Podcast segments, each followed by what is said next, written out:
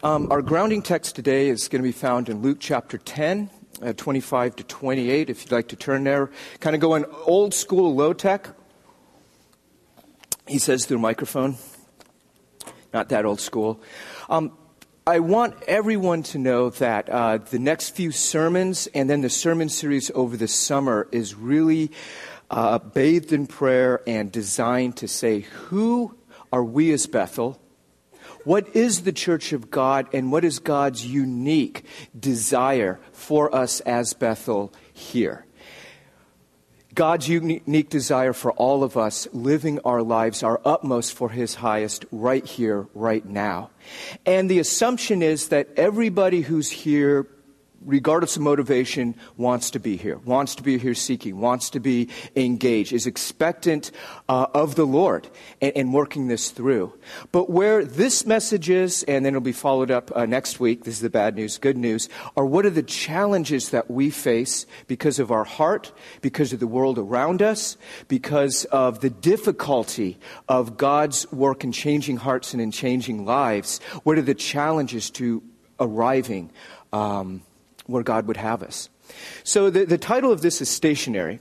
And for those of you that have joined us for the uh, Wednesday night uh, Bible study, we're looking at Second Corinthians. And, and one of the messages there was that Paul was saying, uh, people were challenging him about his ministry. Were you an effective minister? Did you matter at all? These other apostles are the ones we should be listening to. Uh, and, and there was all of this kind of flack. Now, Paul could have just you know, pulled out his guns and just said, no, it's this and this and this and truth and blown him away. But he didn't because it wasn't just about the kind of church or the kind of ministry merely that was being built in Corinth, but it was all the people there. That was the church. They had confused the church with all the trappings and, and the things that the, the labels that the world put on and they separated themselves from that, and that's where the problems were. So Paul draws them back by saying, No, you guys are the church. Any evidence of God doing good things in here, it's through us and it's in you. And so you are written letters of commendation. You are these living letters that shows God's continuing work in you. Now, now Mario mentioned that Mother's Day tends to be a hallmark holiday, and, and it is. It was invented basically to boost card sales. We need to sell more cards. What are we going to do? Hmm. We'll just have Mother's Day, Father's Day. And, and really, that's it. And it's not nothing wrong with it, but it's this holiday that was invented basically to sell cards. And nowadays, with e-cards, with other things, um, you know, we're all over the place with that. But I remember, you know, you go to a stationery store, or bookstore, or something, and you go and you pick out the cards and, and all of this. And, and stationery and living letters is all biblical. It's exactly where we want to be.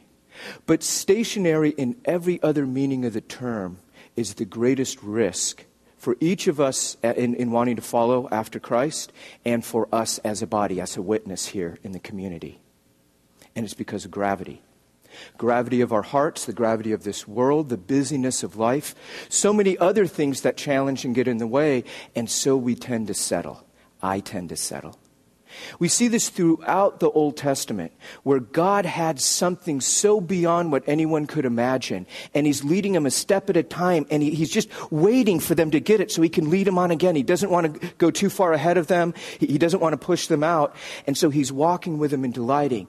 But where problems happen is when people settle for less than what God has, that life gets looms large on the horizon. The, the demands of, of just each day and, and family and, and work and expectations, it just becomes more and more. When we read the Bible stories, we think, man, that's the action. That, that's where the money is. That's where it's all happening. And then they did this, and then they did this, and God came through. And, and my life seems so different. But what we have to realize is a lot of we, what we read is a compressed history, and it's a selective history. You see, when, when God was uh, leading people into the promised land, lots of purposes, He said, I didn't choose you because you're better than anyone else. Quite the opposite. Actually, you guys pretty, pretty much suck. But, um, and I didn't choose you because you're more numerous than anyone. Actually, one of the smaller, more insignificant peoples of the earth.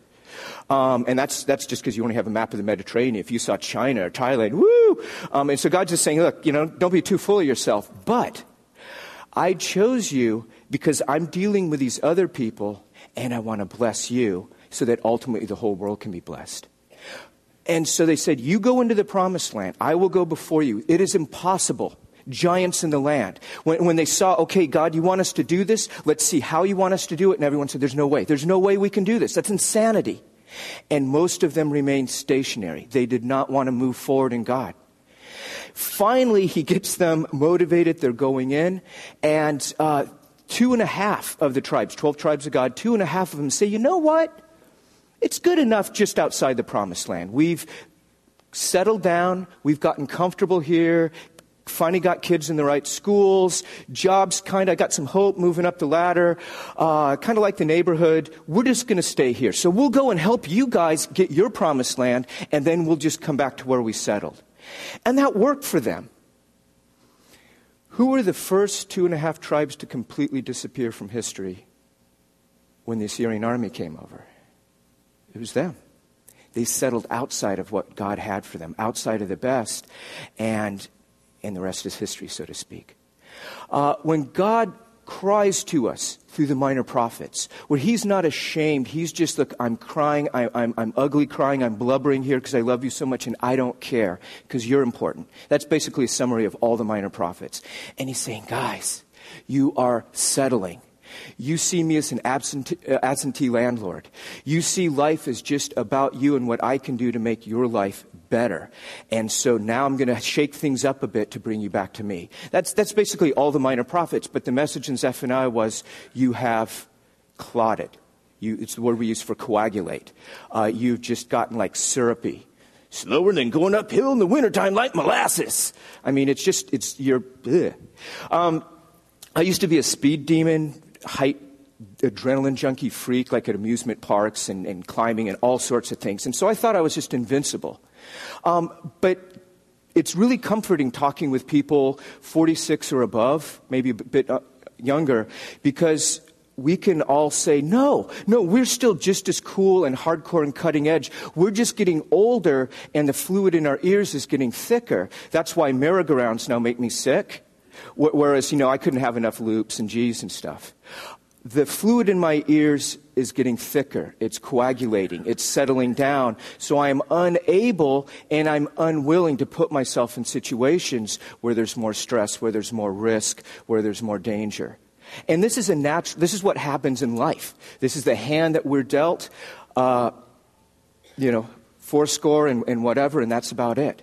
And so there's this natural trajectory of life, but what happens is we tend to think everything in life even including our relationship with God and, and, and with one another, it all has the same trajectory. And nothing could be farther than the truth.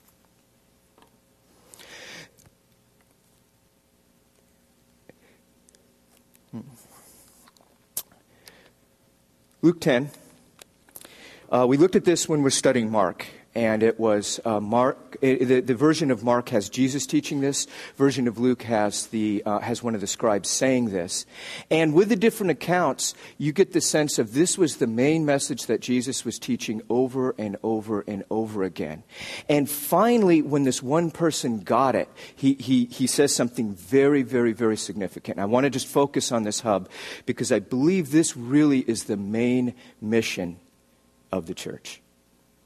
And so he was, uh, the, this, uh, in, in, Luke it says, uh, we start Luke 10 25. A, a uh, teacher of the law, um, seeking to test Jesus, came up to him and asked, uh, Teacher, what, which is the greatest commandment? And uh, he says, Well, how does it seem to you? How do you understand it? Or how do you read it? He says, Well, to uh, love the Lord your God with all your heart, with all your soul, with all your mind, and with all your strength, and to love your neighbor as yourself. And he said, Yes, uh, that you have answered correctly. Do this, and you will live. Do this, and you will live. You have answered correctly, comma. You've gotten the answer right. You believe the right things. You are embracing truth, but it is still not enough. You believe everything. Isn't Christian believing the right thing? It is still not enough just to believe the right things. Because if we believe the right things and don't do them, it's just judgment. It's just more judgment. Like, like I, I mentioned before, I always tell my students before theology class if you're not willing to do and change, uh, and, and rearrange your life according to the new stuff we're learning about God, then don't take this class. Because all you're doing is storing up more judgment for yourself rather than being set free as God would want you to be set free. And so Jesus cuts right to the heart of the situation. Seeking to test him is not a bad thing. That's how um, rabbis, that's how they sparred. Okay, if, if this is really true, you know, can you go here? Can you go there? It's kind of a fencing match, you know, ooh, touche. So, so absolutely legit. He's, he's getting in his face and saying, is this true? And he gives the right answer. So far, so good. But he cuts him off. Do this and you will live. Not just be right, not just be justified, not just get to heaven, but live full life. What is it that's missing? What are you craving? What is true life for you? Do this and you will live. But where we have backed away from that with mission drift is believe this and you will be justified. And it is enough. And it absolutely is not. The very next verse continues Seeking to justify himself, he asked, Who is my neighbor? And then he goes on to the parable of the uh, Good Samaritan. And that's all the difference in the world between the living church and the dead church, between one that moves forward and one that doesn't, between the amazing things that God did in the past and where is He now. That difference is this Are we doing this so that we live? If we're not feeling alive, is there something that's got in the way preventing us from doing this, preventing us from loving God with all that we are, all that we have, all, all that we, we've been and, and think we could be? Loving those that placed, God has placed around us. Tall, tall order. It is just so difficult. Not the least of which because life keeps getting in the way. Do you guys know what mission drift is? Mission drift is in an organization or, or any, any entity when you say, This is what we're going to do. We exist to do this. We're going to make glow in the dark inline skates for hamsters. This is our mission. We're going to make, we're going to live and die by this thing. And, and we're going we're gonna do this. And so this company, as, as small of a market as they might have, be targeting, they know when they win, when they lose. They know when they're going in the right direction, when they're not. They know if they're achieving their goals or they aren't because it's a very clear mission. And if they say, if they start going over and they're making dialysis machines, dialysis machines are great, but they've really drifted from their original goal. Okay, in, in the world of uh, commerce and business and, and, and market share and all of that, sure, you, you can mix and match. But in the vertical orientation of the absolute truth of God, uh, consequences get a lot more when we have mission drift. You guys hear the Coast Guard? Creighton, you ever heard of the Coast Guard? Yeah. Paul? Okay. Um, you guys hear of the Humane Society? Cat got your tongue? Humane Society? We, okay. Um, they're the same thing. The Coast Guard began as a life saving station off the coast of Massachusetts in the uh, early 19th century. Uh, there, were, there was no Coast Guard. There was none of this, really. And so when ships would flounder, or flounder, maybe it was a large flounder they hit, and they would start foundering, and um, uh, this, this group would, would be vigilant all night, and when they saw a, a ship that was struggling, they'd row out there and save lives. Um, and so they built another life saving station. They built another life saving station. But pretty soon, it was the members that had started it. It was like, man, these, these boats, when we pull them in, they get the carpet all wet in the house. Surely, we, can we combine something else? We got to raise money so we can get more boats. And so they started having a lot more functions and stuff. People started complaining because when you rescue people from the sea, they kind of smell like the sea. And, and that, that's kind of nasty. So couldn't we put the people somewhere else? And uh, over time, it became more of a social organization. And then they took the, the cause of how do we help animals not be so, uh, help, help them to be ethically treated. Now, there's nothing wrong with that. But that's a huge mission drift of we're going to save people who are drowning to, um, we're going to make sure that this lipstick isn't tested on a rabbit. Both key, but completely different. Because life happened. The demands of the life saving station became too much, so we're going to let the professionals do that. They can do it better. They got more time. They have the training. And, and then we can focus on what we can do. And there will always be mission drift when we do that. Doesn't matter what the organization is. If we don't keep coming back to this is why we're here, this is the main reason, this is what it's all about, we're going to have mission drift. We also face difficulty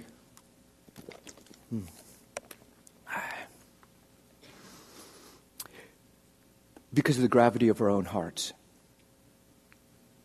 Our lives are more complex than they've ever been, but no, uh, no more interrelated than anyone's been in history. If anything, we have less relationships in our lives uh, than, than, people did before. I mean, real relationships, not cy- cyber, 10,000 friends, happy birthday, um, which has its place too.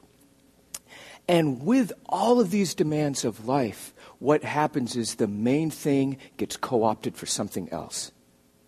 Now, now people, there's, um, if you're a pilot, I guess there's a pecking order based on what kind of planes that you fly. If you're, if you, whatever you are in what you do, people have a, a, a kind of a, a scale that they rate you on. Well, missionaries unfortunately have that same thing of who's more, you know, uber, who's more hardcore. And, and with the mission that we're involved in, people like, oh, Eastern Europe, all that. Yeah, that, that's something. But the real hardcore missionaries were the ones that did the overland trip. Ooh, you did one of the overland trips? Wow. Now, an overland trip was, and it only could happen at certain times, was with uh, what was going on in India. Tons of material was, was gathered in Europe and then brought in for the work in India. And it was an overland, it was just a, a convoy of semi trucks and vans and cars, and maybe about 40 people, and they would go from Belgium to uh, India, northeast India. They'd go through the Khyber Pass. Anyone knows know where that is? yeah, between Afghanistan and, and Pakistan, a little, little difficult terrain. So, in between the Soviet invasion and us showing up, that's when most of these trips happened. Well, going through the Khyber Passes, as many people have discovered, is a bad move in the wintertime. But that's the only time they could, they could do these trips. So, my friend was saying that their goal was to take all of these clothes um, and, and bring it into this uh, work they're doing with uh, orphanage in Northeast India. And so they were excited. This is the mission. This is what we're going to do. This is the work that God wants to build. And we got all these clothes, best stuff, perfect for the kids. They're going in there, and as they're going over the Khyber Pass, uh, their vehicles start slowing down and they all stop. And they can't get them started. And the reason being that the diesel was gelling up. Uh, it was just that cold. And so the diesel completely gelled up in the trucks and the whole convoy stopped. They couldn't start the trucks, couldn't get any heat from the engine. Um, and it was just such a nightmare. It was really difficult even starting fires. They were praying. No help came. God, what are we going to do? God, this is your mission. If you want us to get these clothes in here because this is, this is what we're doing for India, you got to do something. And so one of the mechanics goes, um, why don't we just set the clothes on fire make a fire underneath all the trucks and heat up the diesel. Everyone's like, but, but, but the, clothes. The whole mission is to get the clothes there. If we, you know, if we let the, light the clothes on fire, it isn't going to happen. And they said, we're going to die if we don't do this. Okay? And so they took the clothes, they put them all under um, every vehicle. They finally got fires started. And after lots of wind blowing things out and many hours, they were able to get the diesel ungelled enough to get enough vehicles started uh, where they could get going again. What they failed to realize is the clothes weren't really the issue at all. It was them. They were, they were the missionaries. They're the ones that would be spending years there. They're the ones that would be showing what love is. The, the, the clothes were just a superficial, here's a need, we're going to meet it. But what God really was doing was bringing living letters and bringing people that this is where the work of Christ is going to happen. One is a lot more difficult than the other.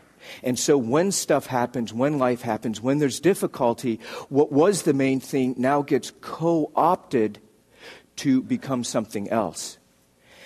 My biggest fear with my unfinished business, with never having enough time, with more and more demands is this that I will, not realizing it, but day in and day out, slowly use the resurrection power of God the life changing power of Christ, the thing that it matters, it's life and death, and the thing that people most need in this world, that I will take that power and I will use it to prop up a part of my life that just isn't working. That, that what church then becomes is a place where I can get my needs met, I can be comfortable, I can be safe, it can be familiar, and the world is changing faster our families are changing faster. Our, our work and school environments are changing faster than they ever have in history. And so, with more and more change going on, with more and more things that we either feel vulnerable and helpless or we feel overwhelmed and frustrated, that, that where we have power in our life, it just has to go to the immediate, it has to go to the next, it has to go to fix this. But somebody who's grown up in the military, there is nothing more permanent than a temporary solution That, that what begins is, hey, we'll just do this for now until. See, the context of Luke 10 was Jesus was preaching the gospel and he was saying basically, and we have the parallel accounts, it's all about loving God and loving others. How do you understand God's word? So people would quote one part of the law. That's true, but that's not the whole thing. So finally, when people are saying it's basically we're here to love God, to love others, he's like, absolutely, but that's only half of the story. Okay. With the rate of change, with uncertainty, with the busyness, church is something that has the most flex in our life. That's the scandal of grace. We can abuse it. And so that's where we take our margin, either with time or with, with a commitment or with, with, with devotion or whatever it is. That's where I take time. The most flexible part of, of our lives and what we can do, we, we can borrow from that. Moreover, this is familiar. These are the walls. these are the people. These are the lives. This is how I've done faith. This is the newness of my life. These are awesome memories. This is where I've seen God so work. And it's real and it's good and it's familiar. And all of that is true. Now, when you contrast that with a world that continues to change, continues to be confusing, continues to be overwhelming, this place all the more can't change. It's got to be this way to counterbalance this vulnerability, this out of controlness. But what happens is we are forgetting the mission. The mission is in loving God and loving one another, we bring people to God. It is a life saving station at the end of the day. Now, missions, the mission of God, saving people, it's through, it's, um, through us, among us, and in us all of these things. And this is what we're going to be looking at. This is what we're going to be talking about over the summer of, what we're going to be. These are the deal breakers at Bethel. This is what we go to the mat over. This is the most important thing. And then that gives us permission. We can do this so many different ways. What works? What delivers it? What's going to be the very best for everyone? All of us has a need and, and an expectation that there should be familiarity, there should be comfort, there should be an expectation, there should be security. That, that this is how we do a corporate life together. But does it start there or does it end there? Walk around anywhere in this city and you will see a, a catalog of the past. You can see churches when they went stationary by the, the, architecture and when they closed. 40 churches now up for sale. And you walk around and there's some awesome churches, awesome buildings. And I, I know some of the stories of them. They were alive, they were rocking. But they're closed and they're a monument to the past now. It was, this is the Gothic style that they did churches in then. This is the uh, Neo Baptist style. This is the Uber Spire, God's going to get you style. This is the, but, but they're just, this was the history, this is the time of the church. And they were stationary and they didn't move forward. And this is a challenge because of me, because of my heart, and because of all of our hearts. Again, the scariest thing for me is that at the end of my life, I would look back and say, God, you know, I had all these things you asked me to do. Where was the power? Where was the grace? Where was, you know, it was enough just to get by. And you say, it was there all along. You just misused it, Bill. You used the most powerful thing in the universe just to help make ends meet in your own life, just to cover the margin when it wasn't there. Most people at the end of their life wish that they reflected on their life more, that this is where my life has settled, this is who I'm becoming, and this is what I need to change. Okay, here's a, here's a nasty truth all of you will become your parents. Because that's the main model you've had. Nature and nurture, it doesn't matter. Whatever your family origin was, you will become your parents unless you choose not to. Now, there's some great things you want to deliberately carry forward, and probably some not great things you want to deliberately change. And your kids will be doing the same thing, and so forth and so on. Okay? Um, hold on. Experiencing technical difficulties with my head. Okay, back online. Um, ending it up here. The power was there all along, Bill, and you never, never used it. And so I see now the opportunities where I am beyond myself, where I don't know what to do, where I don't see how this is going to happen. This is where I'm cast back on God. This is where it has to be new. It has to be fresh. When we come to the end of ourselves, that is faith. And faith is easy until you have to rely on it. Much of faith, much of our lives is easy, frankly. It really is. And that's okay, and that is a blessing for a purpose. Blessed to be a blessing. Not down on that. But one of the great dangers of that is grace received becomes grace expected, becomes grace demanded. Do you know how that works? Grace is something you don't deserve. You just get it. It's just a gift. You get this, I don't deserve it. Hey, um, this is pure silver, sterling, and I want you. I want you to hear. You have this. You have this one. It's just a gift, okay? Um, next day, come by. Hey, you know what? Sorry, I'm a little late today. Uh, it's thousand dollars. I just, I, I, want you to have this, okay? So, um, next day, about three hours late. Sorry, dude, I'm running late. You know, I, there's, you know, I just here. Okay, a week from now, I don't show up. What are you doing? Where is that guy? Come on, I got things to do for crying out loud. Where's my thousand dollar sterling silver communion cover? And I show up. You're like, dude, where were you? I, I, mean, sorry. Here, here, uh, there, here. You have one. We do this all the time. Grace received becomes grace expected, becomes grace demanded. Now, God graces us because he, because he loves us. God graces us us to invite us into his presence. But he does that that we can move on in him. Come follow me. It's like a dog, you know, you got to go in the room to remember what you're thinking. Okay, I was back here when I said the context of Luke 10. Um, you can almost hear the gears turning. Um, context of Luke 10 was preaching the kingdom. This is what he was saying all along. And right up to this interchange, people were saying, I will follow you, Lord, but but first. I will follow you, I will follow you, Lord, but first let me, let me bury my father. But first let me take care of this. But first let me. And, and Jesus saying, You will follow me? Really? Um, all of you guys have nice homes to go to. I don't. You're going to follow me. You're going to go back to your nice home? You're going to follow me. What, what is it? And, and the people were just had to make a choice. And we don't know what their choice was. Jesus continued to move on. Then there's the seven, sending out of the 72, these people who are following. Do this and you will live. This is what it looks like. So he sends them out. They come back just stupid giddy with joy. The, the, the demons were, were, subject to us, and we, we all of this. And, and Jesus laughing. He's pumped. I saw Satan falling like lightning from heaven. This is the church being the church. He's pumped. But he reminds them don't get excited that you could do this ministry. Get excited that your name's written in the book of life. Get excited of who you are in me. And when you have that done well, all this is going to flow. All this is going to happen. But when we put the cart before the horse, even with the best motives, what, this is just going to wear us down. It'll become obligation. It'll become duty. We got to do this. Who's going to see that I'm not there? And it, it, it settles. And how can I say this? Because this is what has happened to every single church on the planet because it's filled with people with hearts that are still affected by gravity. The greatest witness that God has for himself in this world is his image bearers following him. The worst example that he has in this world are his image bearers not following him.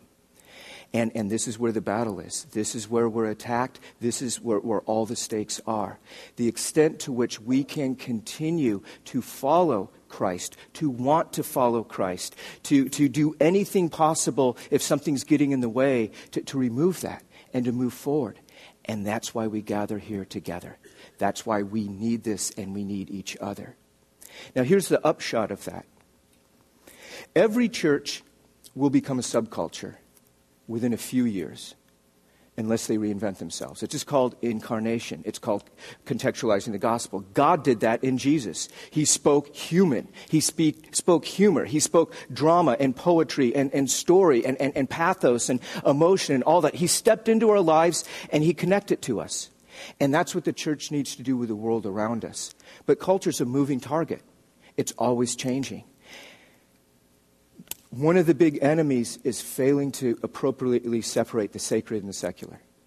See, Jesus could go anywhere, do anything, be with anybody, say anything, all things to all people. Um, but he wasn't influenced. He was an influencer because he had that distinction. Everything is the Lord's. Everything can be sanctified. The difference is God, not necessarily what we're doing with it. And, and so not having this distinction, there's a fear of, oh, we're, we're going to be worldly, we're going to sell out, we're going to water down the gospel, we're, we're going to use the ways of the world or whatever and get people in. I don't have any desire to do that. I've done that. It, it, it doesn't work. It's stupid. It, it's a treadmill. It never ends. Unless it's the power of God, unless He's building His house, let's just cut our losses now. And so the challenges are absolutely great, absolutely extreme. Aren't you guys glad you came on Mother's Day? Have, have a nice brunch. Trying to bring in for a landing here. Bear with me. The challenge is, though, this could be one of many, many weeks come in, what's going on last week, wow, need this, we're going, what's, what's, what's happening the following week, kind of lean into it. And that's good, and that's nice, and that's wonderful. But the full resurrection power of Christ, changing lives, changing hearts, loving as we've never been able to, being able to be loved as we've never been able to, being able to be who we are and vulnerable and not ashamed and okay with it and boast in our weakness and boast in our failures because it points to God all the more. And to have that degree of freedom, that degree of entrepreneurial, of just this is where the Spirit is leading, this is what God is doing, this is what it means to be on mission in the city. But what that does mean, though, is that all of us have to make sure that we, put the, uh, we don't put the cart before the horse, that it is Christ first and foremost. Uh, next week, really going to focus on this. And then we're going to be looking at each subsequent week. Uh, the, like I said, these are our priorities as we are, you know, as a church. These are the deal breakers and, and where we need to focus. Because having the main thing as the main thing gives us a tremendous amount of freedom to reach people in, in ways that are going to work, in, ways that are life giving, ultimately life saving because of Christ. That, that we are now freed up to be His agents rather than having to preserve what we've built. Jaroslav Pelikan, a theologian, said this Tradition is the living faith of the dead.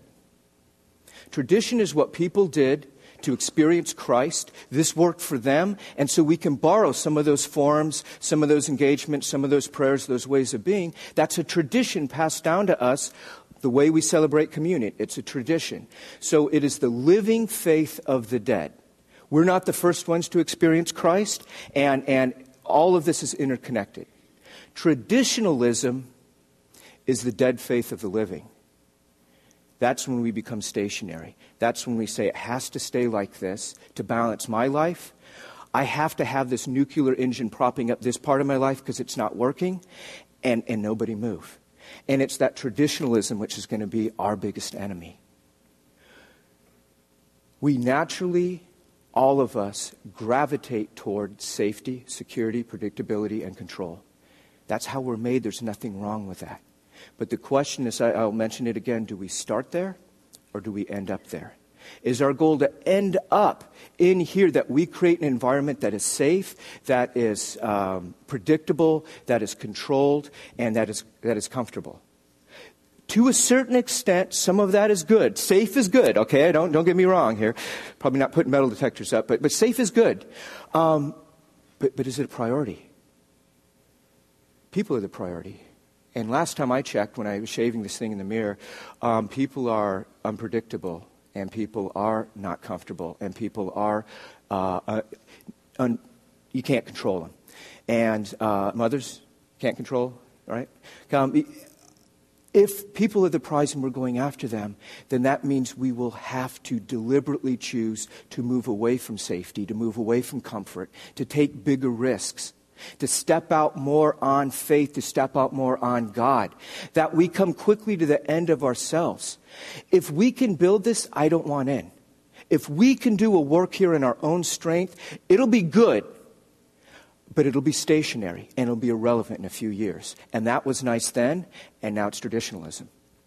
The only way we're going to be sure that we're building something that is going to be the life changing power that we need as God continues to transform our wills and our affections and our minds. The only thing that this world that is lost and broken that would ever make a difference isn't showing the world that Christians are cool or isn't showing the world that, that we're not maniacs or, or whatever, but it's showing them a Savior who's humbled himself and uses idiots like us, the broken, to reach the broken.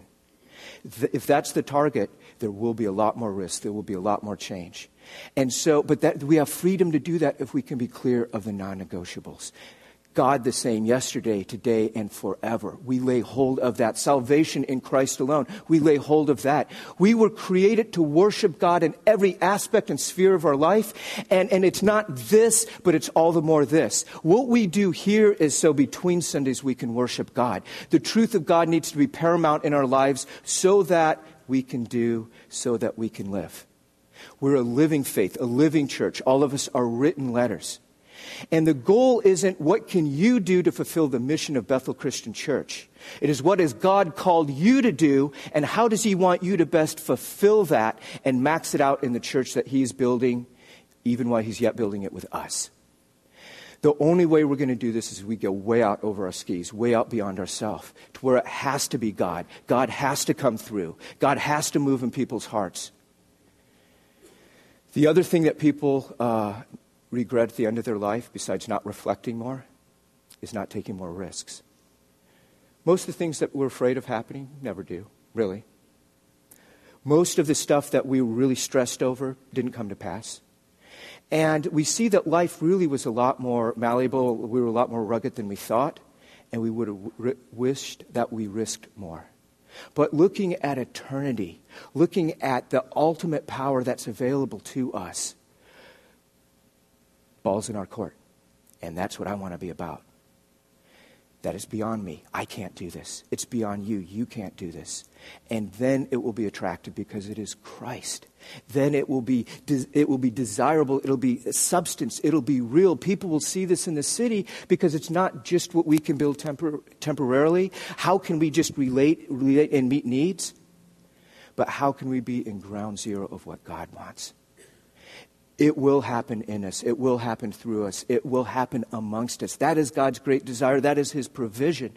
He's given us everything pertaining to life and godliness. He's given us everything that we can be partakers of the divine nature. And it comes down to this the great big difference between a church that will, over time, become stationary and irrelevant and die, and possibly faith fades with it, or at least the potential, um, and the difference between being dynamic, being alive, having a quality and a core of life and faith that is so different from anything we've settled for thus far is this. Everybody on this side believes the right things. Everyone. These, these are good churches, good people. That's not the issue. Theology is not the issue. They all believe the right things, but it'd be putting the cart before the horse. Do this and you will live is the critical difference. How many people believe we need to love God? Okay, not gonna, that's not going to make you live. That's just a fact. That's all it is. Satan believes that. Satan's theology is better than yours or mine. It's not helping him, is it? It's more judgment. The big difference is do this. I come to church to live. To live. I'm a dying man preaching to dying men and women. No, this isn't a medical announcement. I mean, none of us makes it out of here alive. And that gravity is being felt a little more in the body and the mind. And that's the reason all the more I want what God has. Because at this pivotal point, maybe in, in uh, my life, every point's a pivotal point, really, um, I see how easy it could be to build a comfortable church. I see how easy it could be to build a safe church, one we can tr- control, one we can predict. It'll be just the same. It'll be what you want it to be. What do you want? What do you want? What do you want? Meet all of our needs, and we get our needs met, and that's great. We haven't begun to live. We haven't made a difference. We've gotten our needs met, co opted the resurrection power of Christ, that we can be comfortable, we can be safe, we don't have to risk. God didn't do that with us. I'm so glad that God wasn't a paper boy. You know, paper boys, we still have those? Um, where he just gave us some news in the early morning and disappeared. And we read about it, and that's it. We don't have to be paper boys either. You know how, how unsettling it is going up and sharing faith and talking with people? But it is because God doesn't want us to just present news and, and go away. He wants our lives to be open, to be being worked out, to be vulnerable before people, where people see where the power comes from. People see where, who we rely upon, where our hope is, how we're engaged. So there's going to be a lot more that is mission forward and, and, and moving. There's going to be a lot more that God is going to ask of each person here. Um, anything that I ask, yeah, whatever. I probably don't listen to it. But what God's doing, I want to get on that train. And, I'm asking all of us here, let, let's focus on that. There is mission drift already. That's my fault as lead pastor. There is gravity and, and coagulation. I've allowed my heart to go a little too much in that direction of just enough day to day. Let's just do this. Again, we can have a very nice church experience. We can have all our needs met. We can make this just what we want for us, but we've stopped being the church. We stop being the church. Do this and you will live. That we have permission, we are being enabled to love as God loves, freely, recklessly, not worrying about how it's going to affect us, knowing that we are going to be fulfilled because we're taking care of others' needs, that, that we're growing in trust, that we're able to trust God for even more than we did last year. And each of us will be able to say our best years still lie before us. If any of us can say the best was in the past, that is the danger of traditionalism. And I hope you can say that because there should be great things we can point to in the past and say, that was awesome, this is pivotal, it's a cautionary tale, whatever. But each of us in Christ should be able to see our best years are yet before us. That's what living is all about. Going to celebrate communion. As I pray, I'd like uh, the worship team and deacons to come forward, please. Father, it is so simple and it is so difficult. Coming to you, the easiest thing in the world, Lord, forgive me. I am a sinner. I accept what you did for me on the cross. You forgave all of my sins. And it's the most difficult thing in the world because a prideful heart, uh, very difficult to see past. But we thank you that you have done it all for us completely, that you have given yourself recklessly, freely, lovingly to us. Not just that we would know the right things, not just that we would believe the right things, not just that we could make a name for Bethel, but that we would be set free to be worshipers in spirit and truth. That we could live lives that are bold, lives that are risky, lives that are exhilarating, lives that are terrifying at times because we can't rely on ourselves, we have to rely on you you enabled this, Father. Let us not settle for anything less than full surrender, full freedom in you. Where the Spirit of Christ is, there is liberty.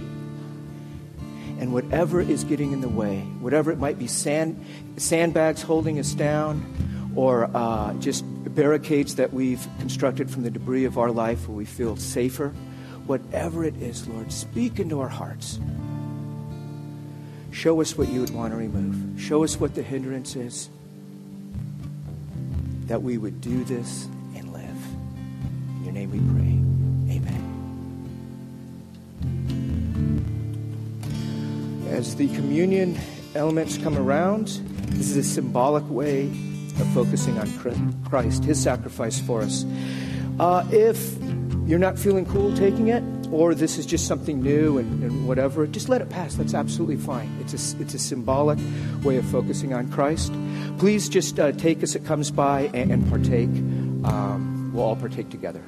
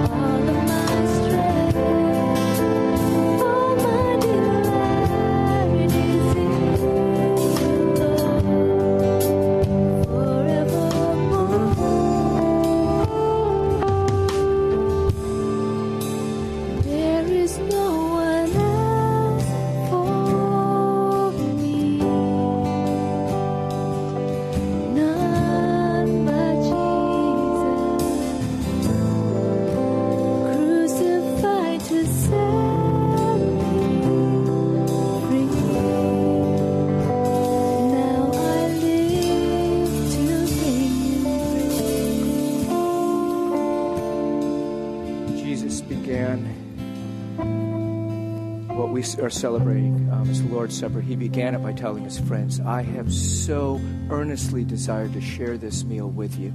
For him, it was about the fellowship. For him, it was about uh, the people through whom he was going to change his world completely through. And as he was looking out at their faces, I, I can't but imagine thinking uh, that, that he was thinking, um, this is plan A. This is where I am going to delight in the most. This is where I'm going to show my power the most. This is how I'm best going to change the world. And, and from the whole conversation, Jesus was excited about fellowship, about union, union, um, about connection. If you love me, you'll, you'll, you'll follow me so that I can abide. I can make myself at home in you. I can be comfortable. It could be well worn relationship. I delight in that. The very last thing he said to them is, I will not celebrate this fellowship together with you until it's all said and done, and we do this in the kingdom. So, the in between time, what we celebrate now, proclaiming the Christ's death and resurrection, our hope, his power, until he comes again, the time he set, in this in between time, this is where He best wants to grow us and use us. He delights in us. He so wants to fill out every aspect of our life and to grow us beyond ourselves. The night that He was betrayed, looking out at His friends, He took bread, He prayed, He broke it. He said, This is my body broken for you. Every time you eat of this, this you do remembrance of me the body of Christ, the bread of heaven.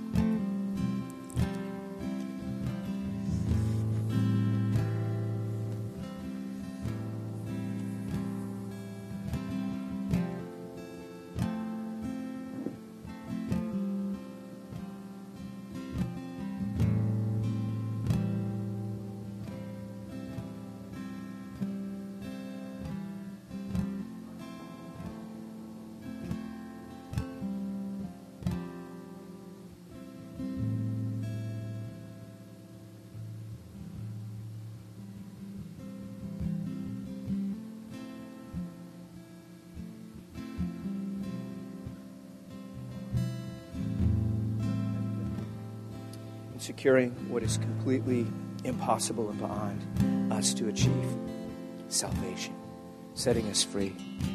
And as we look down the road, as we look within, we look at the challenges in our lives and the giants in the land and the areas where we would shrink back or settle for less, that you would provoke within us a holy dissatisfaction with the way things are within and without.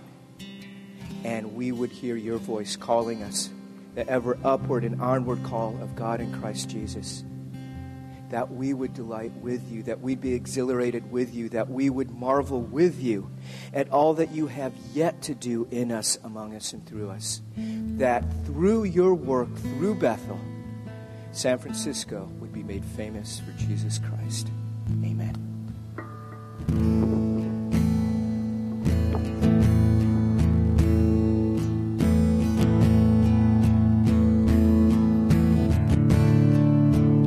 You stand up with me as we finish the service off with a song?